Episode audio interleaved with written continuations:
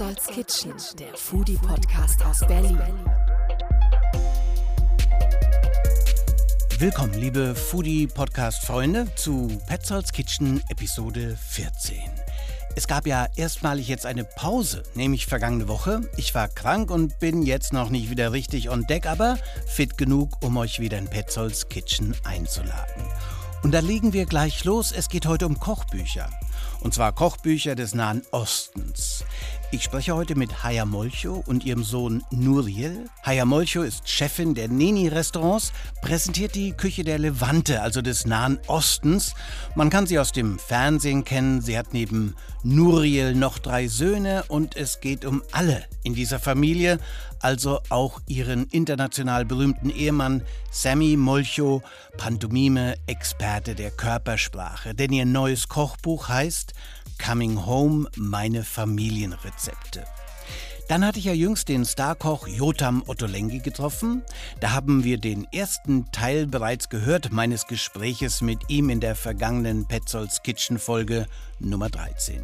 Thema war da seine Testküche, seine Arbeit mit Co-Autorin Nur Murat. Heute im zweiten Teil des Gespräches mit dem Starkoch geht es direkt um sein Kochbuch Extra Good Things.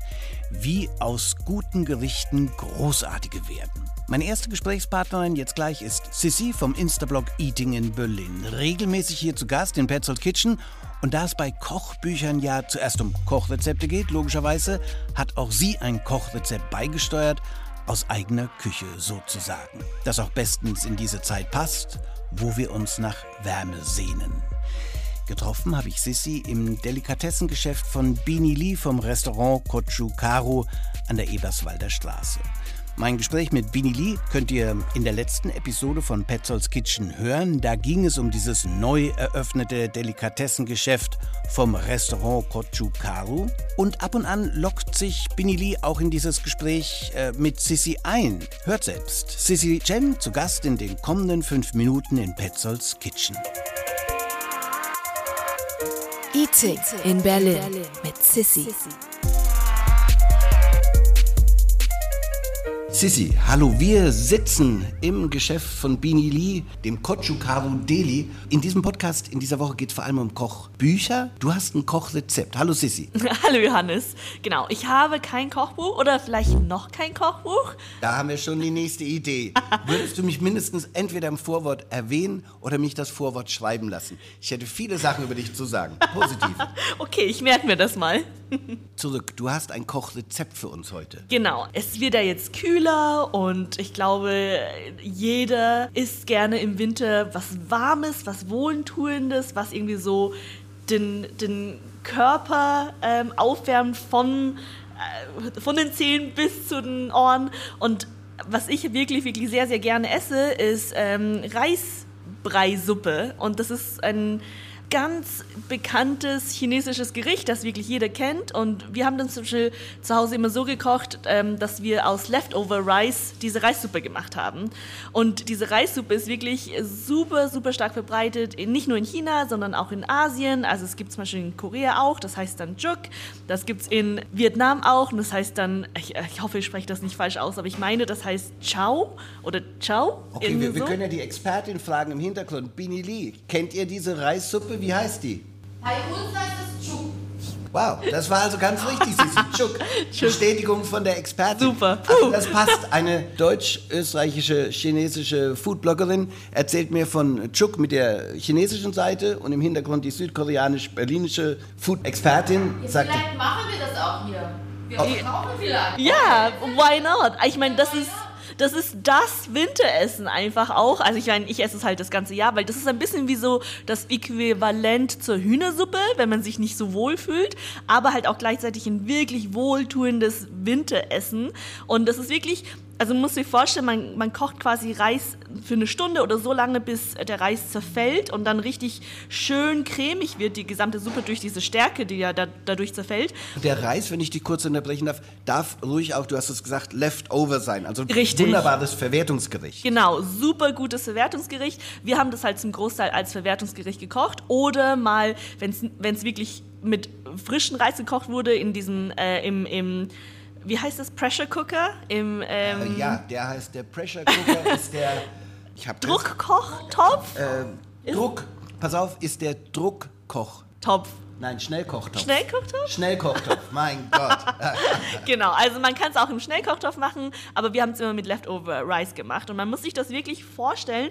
Ähm, der Reis ist dann gekocht und wir haben den zum Beispiel nie gewürzt. Das heißt, der Reis ist mehr oder weniger äh, ziemlich neutral. Und man kann dann wie so eine weiße äh, Wand quasi alles drauf machen, was man möchte. Also jeder so individuell wie er möchte. Klassischerweise würde man irgendwie ähm, zum Beispiel Sesamöl drüber machen, ähm, dann äh, grüne Zwiebeln, dann die chinesische Teigstange zum Dippen. Ähm, man kann wirklich alles daraus machen. Und wir haben das zum Beispiel immer neutral gekocht, sodass man daraus auch eine süße Version machen kann. Okay, und äh, zum Dippen heißt es, es ist wirklich ein Brei. Äh, gibt es eigentlich irgendwo, würde man das Rezept finden oder ein Foto davon? Wo würde man googeln? Also ich habe ein Rezept vor kurzem gemacht mit Kürbis, weil ja auch vor kurzem Sü also Kürbis-Saison war oder noch immer ist quasi. Ähm, und ähm, Also ganz einfach auf Eating in Berlin gehen, da genau. würde man das äh, finden. Richtig. Ja? Oder es gibt tatsächlich ein Restaurant in Berlin. Nein. Ja, das ist ein Vietnamese und der kocht quasi die vietnamesische Version, sage ich jetzt mal davon. Und der heißt tatsächlich, wie das Gericht auf Vietnamesisch heißt, heißt der Chow. Also Chow oder Chow Min heißt der Laden, aber ähm, da gibt es wirklich nur quasi dieses Reisgericht und manchmal vielleicht noch ein paar andere vietnamesische Gerichte, aber das ist der Fokus. Ich war da schon wirklich sehr oft und es ist wirklich sehr, sehr lecker für alle, die das mal probieren wollen. Ich bin begeistert. Also wir haben ein Rezept äh, für den Winter, diesen Reisbrei. Wir haben außerdem schon für das Kochukaru Deli eine Möglichkeit, der wird dann hier auch angeboten. Das heißt, Podcast und äh, Delikatessenladen befruchten sich gegenseitig. Im Grunde genommen bleibt nur noch eine Frage. Was heißt Schnellkochtopf auf Chinesisch? Oh, da bin ich absolut überfragt. Vielen Dank, Sissi. Ich finde das auch koreanisch. Aber, war, aber hier, tut mir sehr leid, dich dissen zu müssen, Sissi. Hier kommt von der Seite noch, Bini weiß, wie das auf Koreanisch heißt. Dann bitte nähern Sie sich dem Mikrofon. Das heißt Amnyoksut.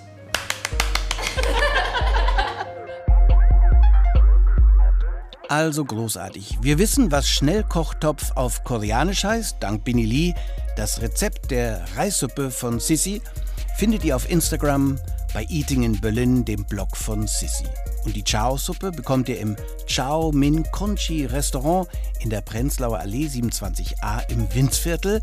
Alle Links wie immer neben dem Podcast in den Streaming-Kanälen.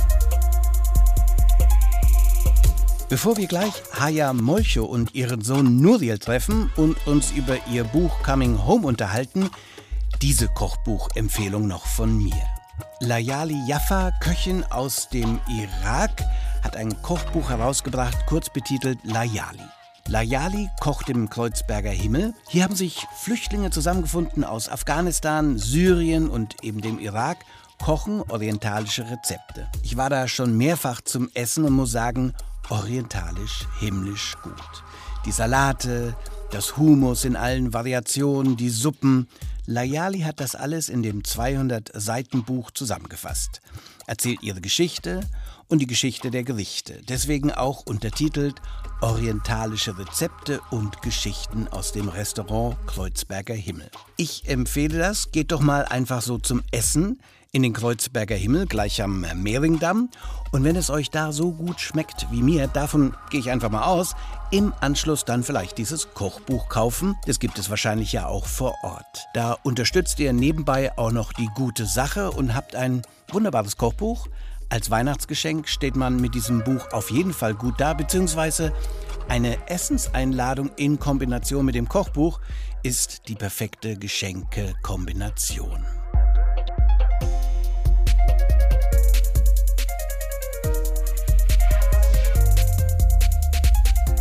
Wir nehmen uns 10 Minuten Zeit bei Petzolds Kitchen für Haya Molcho und Nuriel, ihren Sohn. Sie wurde in Israel geboren, lebt in Wien. Der Familienbetrieb umfasst mehrere Restaurants unter dem Namen Neni. So ein Molcho Neni Restaurant gibt es auch in Berlin im Bikini. Sie war in vielen Talkshows zu Gast über die Jahre. Mal solo, mal mit ihrem Ehemann, dem berühmten Pantomimen Sami Molcho. Sie leitet ihre Restaurants, unterstützt von ihren vier Söhnen. hat selbst mehrere Kochbücher geschrieben. Da geht es um die Küche der Levante, die Küche des Nahen Ostens und ihr neues Kochbuch präsentiert ebenso diese Rezepte mit baskischem Cheesecake, Focaccia mit Hühnerleber, gebranntem Lauch mit Zitronenbutter, die Küche der Levante eben aus dem Nahen Osten und mehr. Dieses Kochbuch der internationalen Erfolgsautorin Haya Molcho betritt die Küche aber noch aus einem anderen Blickwinkel, dem der Familie. Coming Home, meine Familienrezepte, so betitelt und erzählt die Geschichte der Molcho-Familie. Die Familie erzählt selbst über Kindheitserinnerungen an äh, Familienfesten, ans Essen, an Lieblingsrezepte. Kochbuch und eine sehr emotionale Familiengeschichte in Texten, Fotos und Rezepten. Ein Kochbuch, das uns tolle Gerichte präsentiert, aber auch den Wert der Familie hochleben lässt. Und wo sich die Familie trifft, nämlich in Haya Molchos Küche. Wir treffen uns auf der Terrasse vor dem Berliner Neni-Restaurant. Petzolds Kitchen, der Foodie-Podcast aus Berlin. Erstmal Chaya und, und Nuriel. Ganz genau. Firma heißt Nanny. Mutter und Sohn. Einer von vier Söhnen und die ganze Familie ist drin. Das sollte heute auch Thema sein, weil es im Kochbuch auch um die Familie geht, oder? Ganz genau. Der Name ist bei uns auch äh, und Familie ist Programm. Neni steht ja für die Anfangsbuchstaben von uns vier Jungs, also Nuriel, Elior, Nadiv und Ilan. Und es ist ein full-on Family Business. Okay, wie verteilen sich die vier Söhne im Familiengeschäft? Am Anfang haben wir alle alles gemacht einfach mal zum Lernen. Aber mittlerweile hat jeder eine klare Position. Haya natürlich, die Koryphäen in der Küche, ist für das ganze Food-Konzept verantwortlich. Mein Bruder Ilan ist der CEO, macht den ganzen Überblick, Strategie. Elio macht die Operations, ich mache das PR und ähm, das Marketing. Und der Jüngste in der Divi ist Schauspieler, der kommt nur zum Testessen. Okay, auch eine sehr wichtige Funktion. Wenn es nicht beste. schmeckt, schmeckt es nicht, ne? Ganz genau. Ja, ja, auf jeden Fall. Was unterscheidet das Buch von den vorherigen, die Sie rausgebracht haben? So wie der Titel sagt, das ist Coming Home, ja. Das ist eine ähm, Hommage an die Familie. Das sind Rezepte von den Jungs, als sie klein waren, bis heute. Äh, Lieblingsrezepte von, von meinem Mann, seinen Eltern, von wo ich herstamme. Es ist eine eklektische Küche. Einfache Rezepte zum gut nachkochen. Und was besonders ist, ist auch die Geschichten dazu.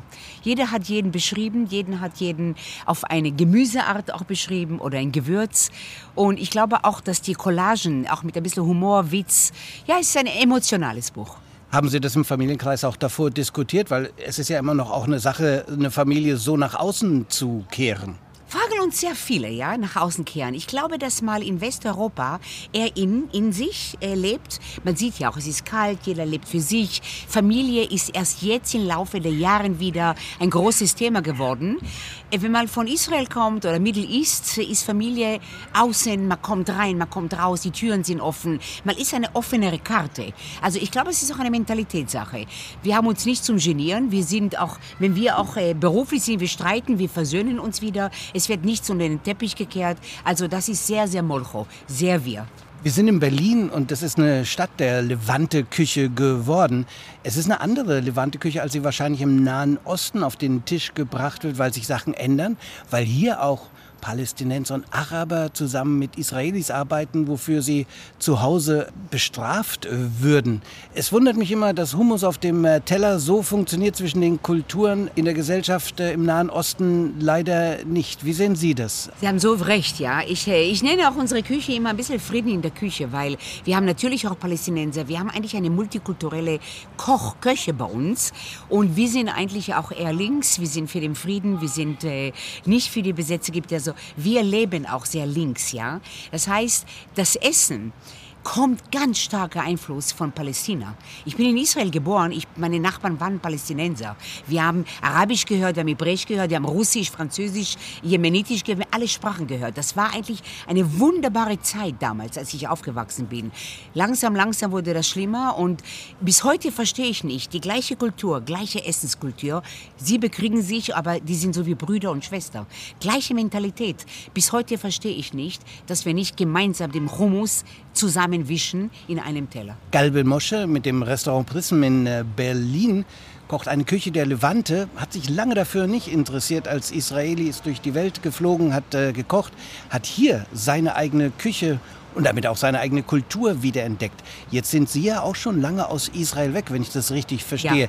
Sind Sie auch eine Vertreterin damit geworden, der Levante-Küche aus der Sicht einer Expat? Ich glaube, dass ich, ähm, äh, auch als ich nach Deutschland übersiedelt war, haben wir immer israelisch gekocht. Meine Mutter hat israelisch gekocht.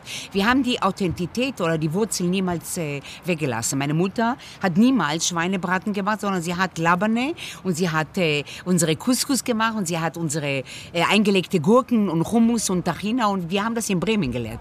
Also ich bin damit aufgewachsen und das liegt in mir. Die Levante-Küche ist Haya und ist Nenni. Nuril, ein Lieblingsgericht von deiner Oma? Von meiner Oma ein Lieblingsgericht ist der Cheesecake. Ein Käsekuchen. es war uns immer wichtig, tolle Desserts in der Karte zu haben, weil es ist manchmal der letzte Geschmack, mit dem du einem Restaurant verlässt. Und vielleicht auch der letzte Geschmack, dem du ein Haus verlässt und der, der muss gut im Gedächtnis bleiben. Und darum waren Desserts immer sehr wichtig bei uns in der Familie. Wir sind jetzt nicht Leute, die sehr viel Süßes essen, aber wenn, dann muss es gut sein. Und es gibt einen Cheesecake im Kochbuch, der ist fantastisch und der war vor 38 Jahren, als ich geboren bin, super und der ist auch noch heute super. Genau, und wir wissen aus dem Theater, das Wichtigste ist der fünfte Akt. Wie endet es? Genau. Gibt es ein Happy End? Gibt es ein Gemeuchel? Wie äh, dürfen wir Schauspieler aus dem großen Theater rausgehen? Jetzt hast du schon von einem Einzelgericht, was auch im äh, Buch äh, präsentiert wird, geredet. Wie ist es mit den Avocados in heutigen Zeiten? Avocados werden in Israel auch angebaut, verbrauchen sehr viel Wasserressourcen. Wie geht man mit Gerichten um, die plötzlich ja auch eine andere ja, Sache oder anderen Sinn bekommen in heutigen Zeiten? Ist ein Riesenthema. Ein Riesenthema, welche Lebensmittel wie wir heute noch verbrauchen. Wir haben äh, eine Avocado-Sandwich, wo wir wirklich jahrelang auch rausgenommen haben, dass uns auch die, äh, unsere Gäste uns übel genommen haben. Aber Avocado werden wir immer aus Israel nehmen. Wir werden es nie aus einem Land nehmen, wo Kinderarbeit herstellt. Und was du sagst jetzt mit dem Wasserverbrauch, es ist ein Riesenthema, wird auch ein Riesenthema noch mehr und mehr sein. Man muss schon aufpassen, was man auf die Karte gibt. Man muss sich das bewusst machen. Man muss nachhaltiger denken. Und die Zukunft wird doch mehr und mehr auch bei uns so sein. Also richtig gar nicht äh, lieb Kind sein und jedem gefallen, sondern wirklich unsere Linie finden. Was ist richtig für uns? Was ist unsere Philosophie? Und wirklich danach gehen. In heutigen Zeiten ist natürlich die Verarbeitung von Kartoffelschalen auch etwas, wo man den Nachhaltigkeitsgedanken drin hat. Gab es das früher auch schon äh, in der israelischen Levante-Küche, dass man alles aufgebraucht hat? Von Nose to Tail bis zur Schale? Immer. Wir haben natürlich die Lämmer gehabt, nicht die Schweine. Immer von Tail. Ob das die Nieren, der Herz. Wir machen ja alles Spieße von einem Tier. Also jeder Teil wurde verbraucht. Und ich finde das genial vom Tail. Auch wenn das jetzt von einer Kuh ist. Was wir jetzt mehr und mehr machen in einem unserer Restaurants in Nenni am Prater, ist mehr fleischlastig, aber von Tail. Wir haben tolle Demeter und äh, bioorganische äh, Bauern in Österreich, Nachbarn von uns. Und das ist ja auch für uns mehr und mehr die Zukunft. Also sie reden genau das, was jetzt in unseren Gedankenköpfen jetzt momentan ist. Die Rezepte im äh, Buch sind alle, ich glaube, das ist sogar ein bisschen typisch äh, Levante, sehr minimal. Es gibt keine 20 Zutaten, Nein. es gibt keine 40 Arbeitsgänge. Das macht sie, glaube ich, auch so äh, attraktiv, außer dass sie meist sehr gesund ist. Ich glaube, das war auch ein großer Wunsch von uns Kindern, dass wir diese Sachen auch selbst nachkochen können. Es ist ein Buch von Familienrezepten. Es ist auch ein Buch an uns Kinder jetzt gewidmet, wo wir dann unsere Kinder mal daraus bekochen werden. Ich kann nur von mir reden, ich bin auf jeden Fall nicht ein sehr guter Koch. Ich bin verwöhnt, eine tolle Mutter als tolle Köchin zu haben. Eine ich tolle Frau, die jetzt toll kocht. Eine tolle Frau, die auch super kocht. Aber mir war immer, manche Kochbücher fand ich wunderschön zum Anschauen. Aber wenn man es nicht nachkochen kann, dann ist es eigentlich nur ein Bilderbuch. Und es soll ja auch funktionell sein. Und darum war die große Bitte für dieses Buch an unsere Mutter, war ganz am Anfang, Haya, mach Sachen, die wir auch nachkochen können. Okay, mir kommt gerade der Gedanke, ob äh, bei der Auswahl der Freundinnen, der Lebenspartnerinnen, der Ehefrau äh, auch geschaut wird, ob sie kulinarisch was taugen. Die dürfen hinken und äh, wegen schäch ausschauen, wie die Österreicher sagen, aber sie müssen kochen können. Ich glaube, wenn man in unsere Familie kommt, ist man von Grund aus schon ein Foodie. Essen ist so ein großes Thema in unserem Leben und wir würden nie jemanden heiraten, der nicht auch so einen hohen Stellenwert zum Essen hat, weil wir, wir reisen in dem, wenn wir irgendwo hinreisen, dann wird gegessen und dann wird überbrückt von einem Restaurant zum anderen, ob wir vielleicht irgendwas in der Stadt uns anschauen. Aber wir gehen eigentlich nur, uns kulinarisch weiterzubilden, uns verwöhnen zu lassen von Zutaten und Sachen von einer Stadt. Und wenn eine, ein Partner das nicht auch so liebt, dann wird daraus nicht so eine tiefe Partnerschaft. Das ist einfach gegeben bei uns. Wir sind alle riesige Foodies. Und wir haben eigentlich ein Glück, alle drei sind momentan so mit Ja, Essen auch ja, ja, beschäftigt. ja. Also Liebe geht bei der Familie auf jeden Fall äh, durch den Magen. Familie ist das große Thema. Mir fiel auf eine Beobachtung, dass es ja ausschließlich um die Familie geht. Aber es wird jetzt nicht so kulturell eingebettet. Vielleicht in früheren Kochbüchern, wo ich jetzt nicht so versiert bin. Wir hatten ja davor schon gesprochen. Du hast mich geduzt, deswegen sage ich Ja, jetzt ja, auch ja, äh, ja, du. ja, Ja, Im. Hebräischen gibt es übrigens kein Sie. Also wir sind immer per Du. Das ist am besten. Wo waren wir eigentlich gewesen? Die Familie ist jetzt nicht so sehr eingefasst in eine ganze äh, Kultur, sondern das ist ein reines äh, Familienbuch. Aber es wäre ja auch eine Idee gewesen für ein vielleicht auch kommendes Buch.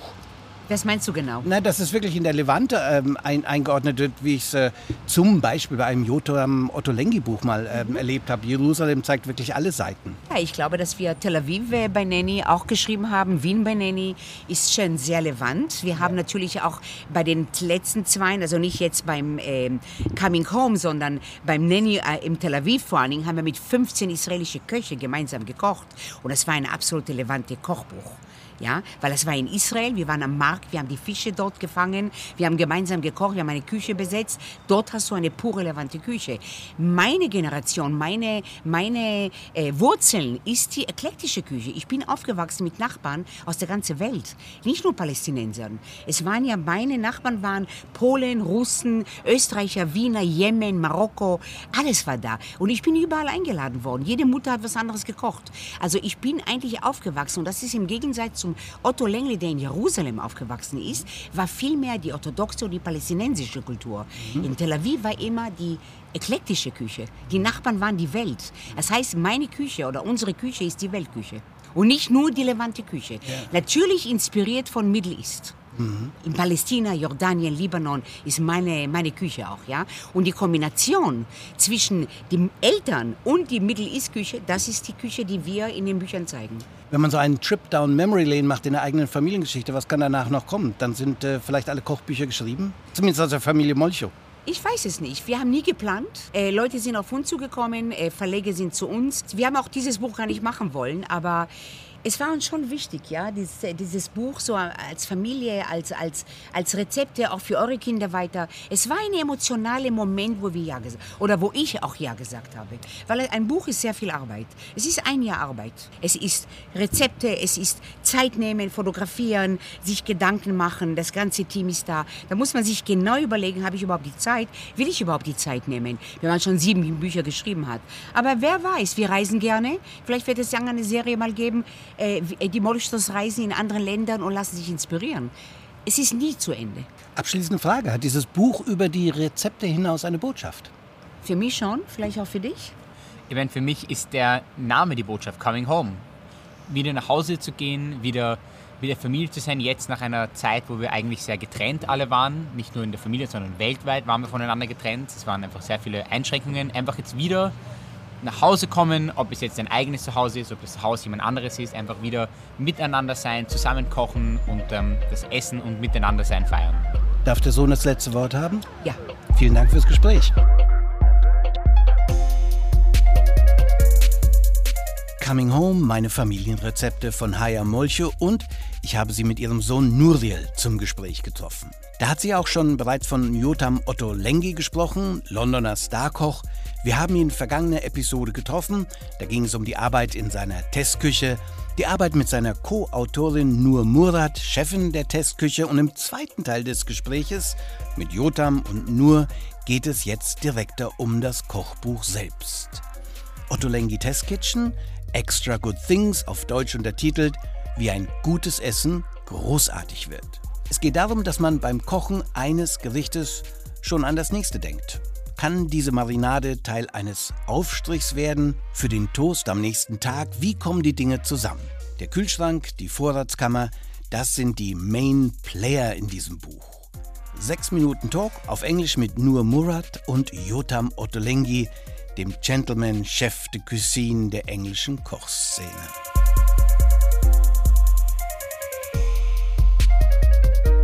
Shelf Love Part 1.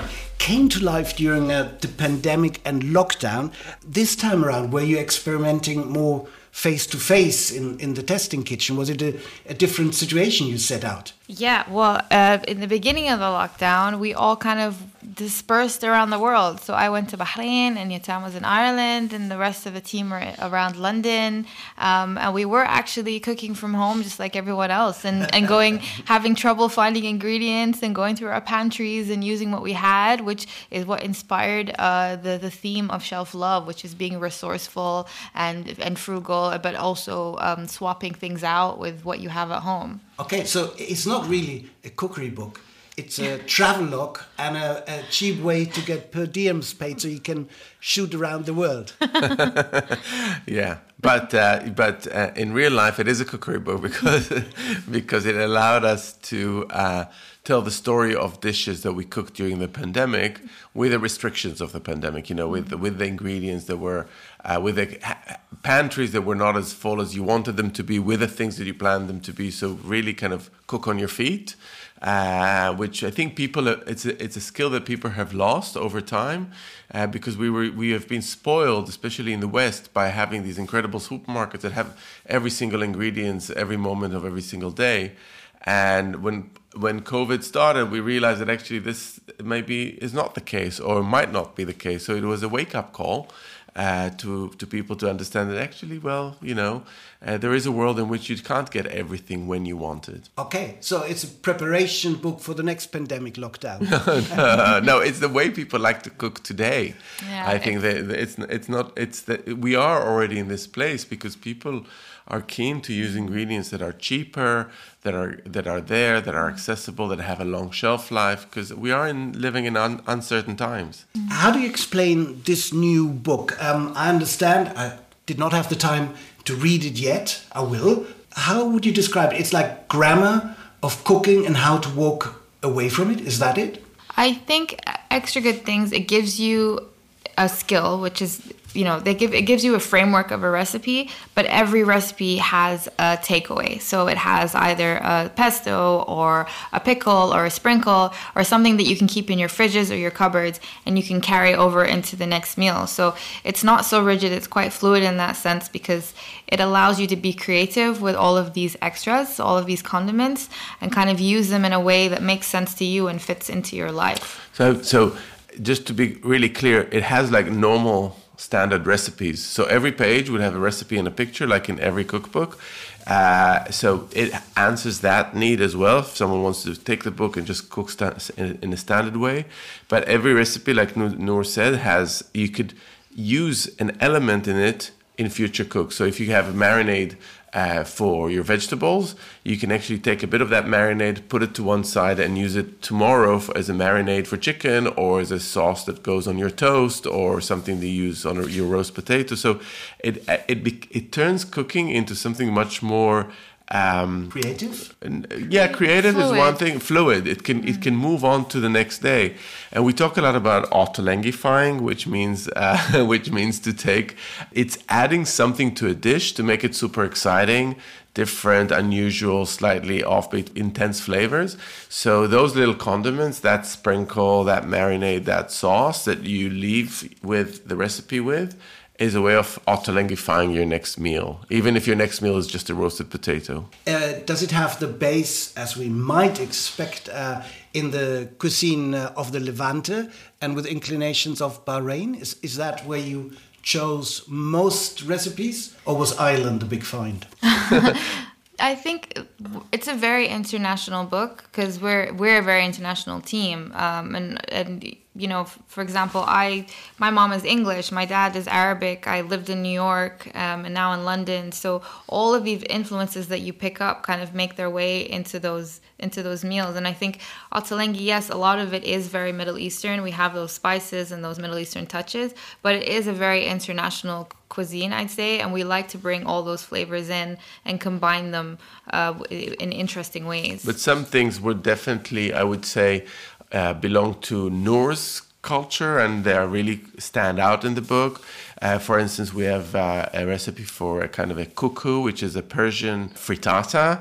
Uh, and then Noor also added her own touches to it. So it has tons of herbs. It's got lots and lots of herbs. So it's a green frittata, but it's got an uh, aubergine, like a burnt grill or grilled aubergine, uh, kind of nestled inside the frittata. And for me, that is completely part of Noor's culture uh, and Noor's, you know, sensibilities. So you find that plus others. But uh, as in previous books, as in Jerusalem. Yeah, yeah, no, I mean exactly. So I don't, we, I don't believe that um, the dividing line between an Arab and a Levante Israeli culture is not there in a Otto book, and this is again um, the medium is the message. Eh? They they gel into each other. If there's a divide, it's not in the cuisine, or contraire. that food has a, very clear borders between nations and cultures. It's it's it's a very uh, kind of fluid, dynamic environment. Of course, culturally, cultures are divided and they cook their own food, but we try to tell the stories of dishes as they are. So if they start off in a particular part of the world, we tell that story, but we never think that it needs to stop at that particular point because the, culturally, historically, food has become excited, exciting because it traveled. Ein Gericht, ein Essen ist auch deswegen aufregend, weil es eine Reise gemacht hat und eine Geschichte erzählt. Und diese Geschichten erfahrt ihr in Otto Lengi Test Kitchen Extra Good Things, wie ein gutes Essen großartig wird. Alle Links habe ich euch neben dem Podcast aufgeschrieben. Gerne und bitte den Folgen-Button klicken, wenn euch der Podcast Petzolds Kitchen gefällt. Das würde mein Herz erfreuen. Bis zum nächsten Treffen in Petzolds Kitchen. Kommenden Freitag sag ich Tschüss. Mein Name ist Johannes Petzold. Petzolds Kitchen.